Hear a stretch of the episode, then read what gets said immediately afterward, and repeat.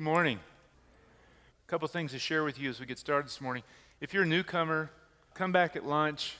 Love to host you for our meal today, learn a little bit about our church. We do this once a month. If you can't make it this month, uh, we do it every month. It's a great meal, good way to get to know our church. Second thing, great week of Bible school. Thank you for a bit volunteered. It was awesome uh, to see 160 adults involved with Bible school. And I walked around and talked to people during the week and just saw just all the happy faces and people having a good time.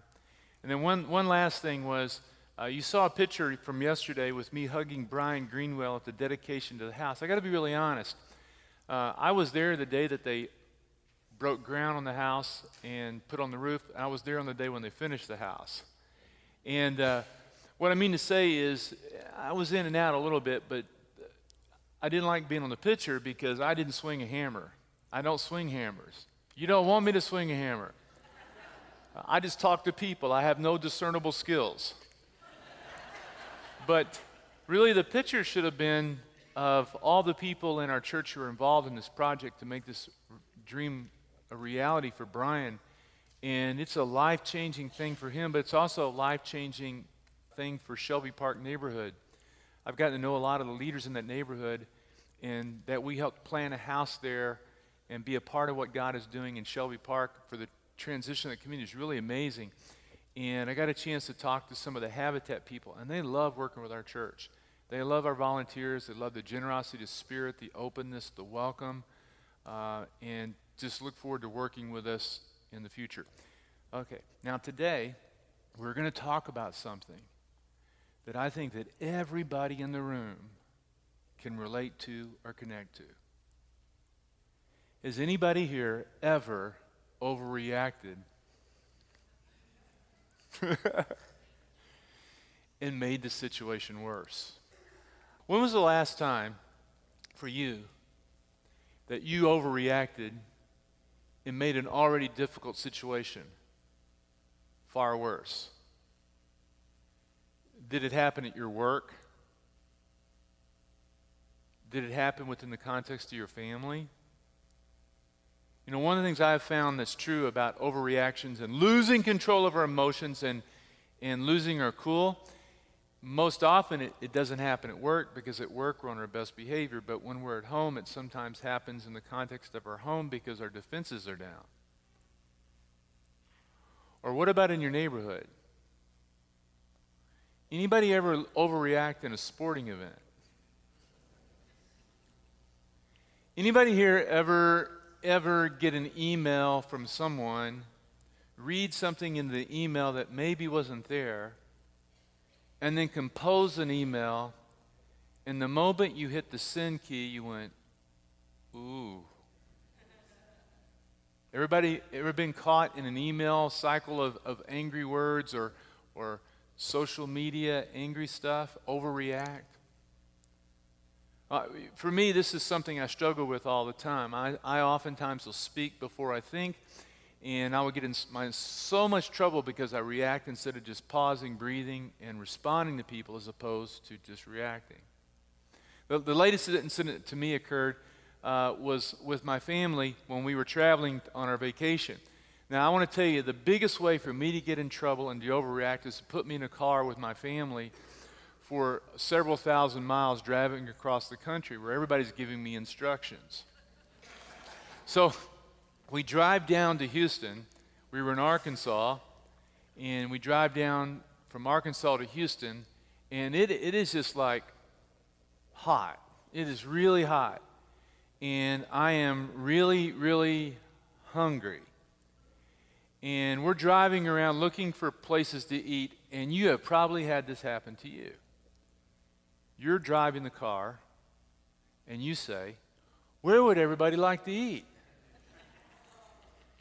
Anything's fine. Well, let's eat there. No, I don't want to eat there. okay, then you drive around a little bit more. Hey, let's eat over there. You want to eat there? No, I don't want to eat there. But anything's fine, really. This goes on for a while, and we're driving around, we're driving around, we're driving around, anything's fine, but no place is really fine. And so I'm left to, you know, pick the place to eat that nobody wants to eat. And then we get there. By this time, you know, I'm really frustrated because we're driving in Houston traffic, which is just unbelievable. We've been driving it around in circles for 30 minutes, and by this time, I'm no longer hungry. I am hangry, hangry, hangry.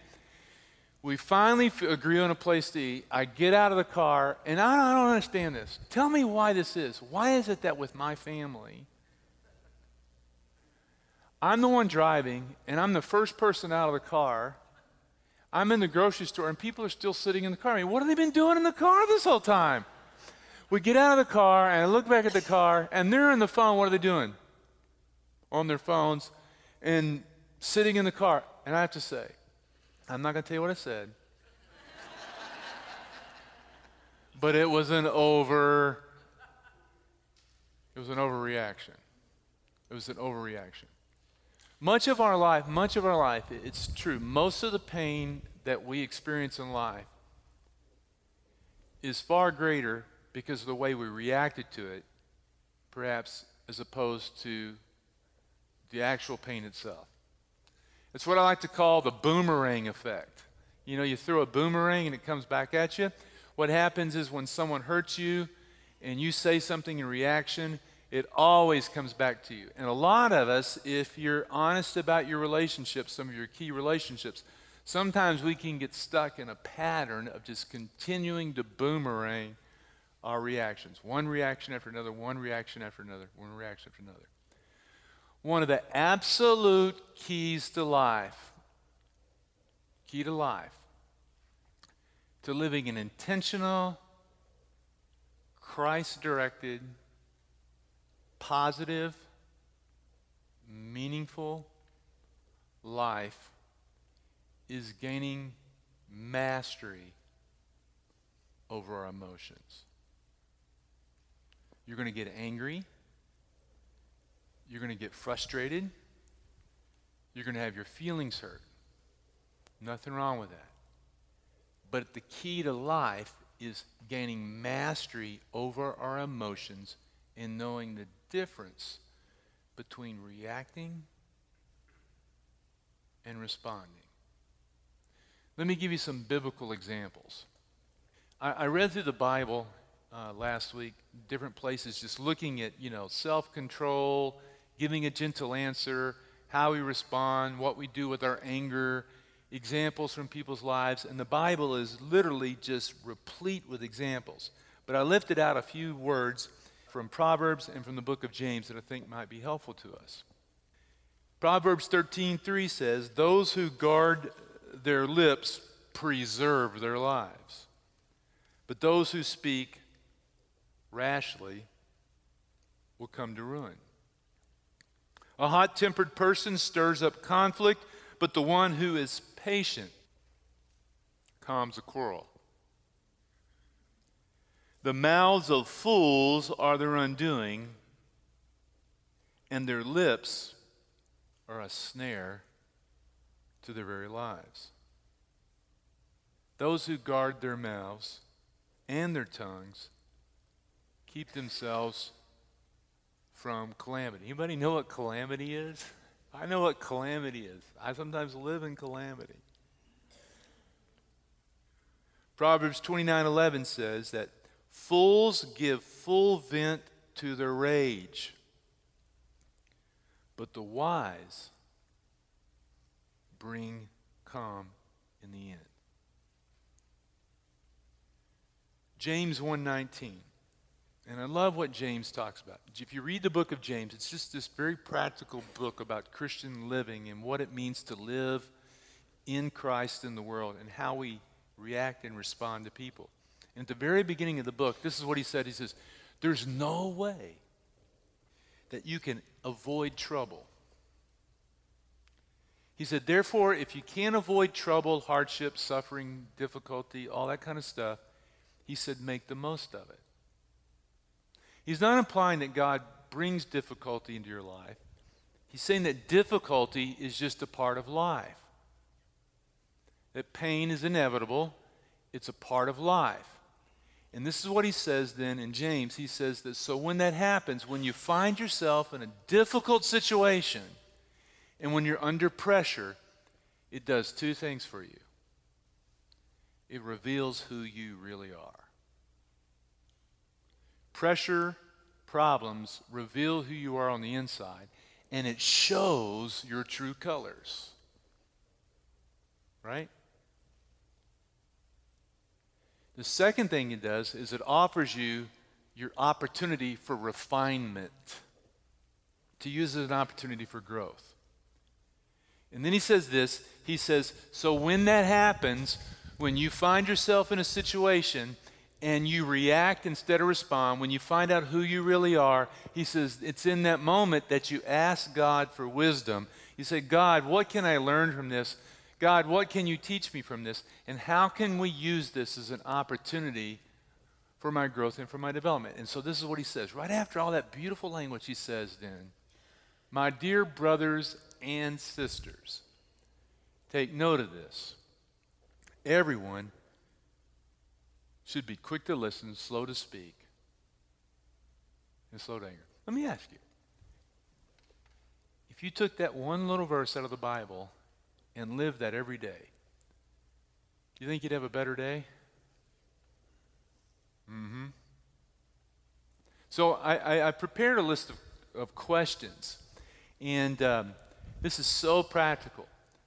I found this on a blog by a great woman author, and her questions um, are just really great questions about this whole thing about reacting. Because uh, pain is inevitable, but ultimately, this is the truth that suffering is optional. Suffering is how we create additional misery. And pain is not something that we can avoid, but suffering is something perhaps we can minimize by how we respond to things as opposed to react to them. And these questions, then, these are just really terrific questions. See if they connect with you. Okay? So, when you find yourself in a difficult circumstance, ask yourself the question Do I want to escalate this issue or do I want to dissipate it? Because a reactor, a reactor escalates the conflict, whereas a responder will dissipate the conflict. Second question Do I want more trouble in my life or do I want more grace in my life? Think about it. Do I want more trouble or more grace? Because people who react get more trouble. But people who respond to a situation, who pause, think, and respond, what would bring healing, what would bring hope, they add grace to the situation. Next question Do I want to be known as a harsh person or a gentle person? And the Bible says a whole lot about how we use our words in a gentle way or in a harsh way, and how our tongues and our mouths can add pain and suffering and if we just speak a gentle word, how much it can change a situation. A reactor does one of two things. A reactor either spews emotion or reacts by not saying anything at all. Whereas someone who responds realizes and says a gentle answer. Next question when it comes to reacting and responding, do I want this issue, do I want this issue to continue to haunt me? Haunt me? I'm going to tell you, when I react to situations and I just continue to react and react and react and react and not try to understand something a little, it just will continue to haunt me and haunt me and haunt me. Or do I want to find resolution? I'm convinced there are a lot of people in the world who don't want anything resolved that they're not happy unless they're unhappy. I'm not talking about anybody here. A reactor, a reactor only sees things his way or her way. Whereas someone who responds realizes there are two sides to everything. I can tell you how many times when someone has said something to me and I didn't really take time to really listen to what they were trying to say, I reacted to them and created a problem that grew bigger and bigger and bigger over time because I wasn't listening and I made assumptions about what they were saying and what they were thinking. Really, that, instead of just taking the time to listen and pause and to try to understand and then to be able to respond in a way to realize there's two sides to everything. I can't tell you how many times I've had a husband walk into my office and say, Man, my wife is driving me crazy. And I'm thinking, Man, she would drive me crazy too. And then 30 minutes later, the wife walks into the office to sit down with me and says, and I've already formed an opinion. Then she gets finished talking and I go, man, that guy she's married to is a jerk. there are two sides to absolutely every issue. Do I want the issue to haunt me or do I want to find a resolution? And the final question is, what do I care more about? What do I care most about? Demanding my rights or finding or displaying right choices. Sometimes it being right isn't the most important thing. Whereas the most important thing is displaying the right type of character, the right kind of choice, the right kind of behavior. See, a reactor will always demand their rights. I'm right. Whereas a responder is more concerned about making right choices before God. So here's truth number two. So, truth number one pain inevitable, and sorrow is optional. Truth number two is that no one in life finishes their life well by accident. You know what I mean by that? It's about being intentional. Where do you want to be? How do you want to grow? What kind of person do you want to be? How do you want to improve your life? We get better by making intentional progress, not by accident. The reality is that some of you are very intentional about all kinds of things in your life. But when it comes to your spiritual development and growth, do you give it the same level of intensity that you give other things? If you want to move you want to talk what is spirituality? Spirituality is not what you think, it's not what you believe, it's who you are inside of you and how you show up every day because of what is inside of you. Your spirituality is where God works on the formation of who you are as a person, the development of your character, and how you show up in the world and how you respond to other people. And so when we're talking about spirituality, we're not talking about something you do at church. We're talking about where you live your everyday life and how your faith shapes your life. And so when you're focusing on being intentional about your spiritual development and growth, it's making it the most important priority of your life, believing that if you address that part of you at the core of who you are as a person, what happens, it begins to shape and influence everything else. It doesn't happen by accident. Look at what it says in Galatians. Paul wrote these words. He says, The fruit of the Spirit is love, it is joy, it is peace, it is forbearance, it is kindness, it is goodness, it is faithfulness. This is what happens. When we begin to focus on what's inside of us, we become intentional. It's not just doing these things, these things are the result of the intentions. The result of the intentional life of development is these things beginning to grow in us. But look at the last one self control. That as we begin to focus on who God wants us to be, we become intentional. God then gives us. It's not just me exercising self control, it's God working with me. God giving me the ability to hold my mouth closed when I want to speak.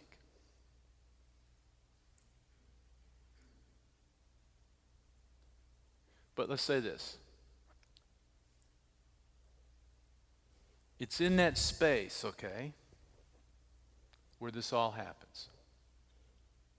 Viktor Frankl wrote these words. He said that between the stimulus and the response, there's a space. And it's in that space that we have the opportunity to grow and to learn and to respond instead of react. Right? But it's not that easy, is it? You know, let's just be really transparent. So I get up in the morning and during the summer, okay, and I'm at home and I've been working on a sermon, on this sermon, this sermon. I'm in my study and I'm writing the notes and I'm reading the Bible. I'm going to respond and I'm working on me. Meanwhile, my son, who's a cross country runner, is out running and he's a profuse, hairy kid with sweat everywhere. He's out running. I'm working on the sermon and I'm feeling all these elated high thoughts. And he's in the shower by the time I get finished. Where do you think he took those shorts were that were sweaty and dripping with water? On the way into the shower, he tossed them off, and where did they land? On my side of the bed. Do you know how quickly I went from here? What were you thinking? Right? I mean, I'm just talking with God. Next thing you know, like, bam! It's, oh, there I go again. It's not easy. So, so, so truth, truth number three then is, is that I do believe, I do believe that God understands this about us. How do I know God understands? Because God made you. God hardwired you with emotions and with feelings. That's normal. You're not going to eliminate that. That's a part of growing up and living your life. But the great thing is that God helps us, uses these moments to teach us. I just love this. This is so, this is so encouraging to me. Paul writes these words. It says, being confident of this, I am confident of this, that God who began this really good thing in you is going to keep working on you until you get there. It's not perfection. It's not perfection that God is looking for, but it is progress. So let me share with you then. This is what I'm learning. I'm learning by paying attention to this that I snap at people less often than I would normally. I've learned that just because I know that my way may be the best way for me, that doesn't mean it's the best way for everybody. I have learned that sometimes it is best just to keep my opinion to myself. I'm one of those people for much of my life, when I'm in a room with a group of people and there's a meeting going, I feel the need to tell everybody what I think about everything. And then one time I remember sitting in a meeting thinking, you know what? Nobody really cares. and that sometimes being the last person to speak oftentimes gives you, puts you in an advantage to really learn and to listen. I've learned silently to laugh at other people for their frustrating behaviors, but to laugh even more at my own behaviors, knowing that I'm a highly irritating human being. I'm learning to give others the benefit of the doubt and to assume that I don't know everything that's going on with them and to not take it personal. This is really not about me. And just assume there's more there and to give them the benefit of the doubt. Go out to eat dinner. We're in a really nice restaurant with some friends from the church, and the woman was having a, I don't know what was going on with her, but the entire meal was just ruined for me. I mean, it was just not a good meal. And I remember sitting there thinking, I'm going to give her a lousy tip. But then I paused. Instead of reacting, I thought to myself, I don't know what's going on with her. It probably has nothing to do with me. What if she's a single mom and just before she got to work, she had an ugly exchange with her ex husband, who's three months behind on his child support, and she doesn't know if she's going to be able to pay her child's uh, child care. And she walked into this workplace, and just before me, there was a customer who was a jerk to her. And so now she's there with me. And I react to her and don't give her a good tip when she needs it to provide for her daughter. That's a difference between reacting and the difference between responding.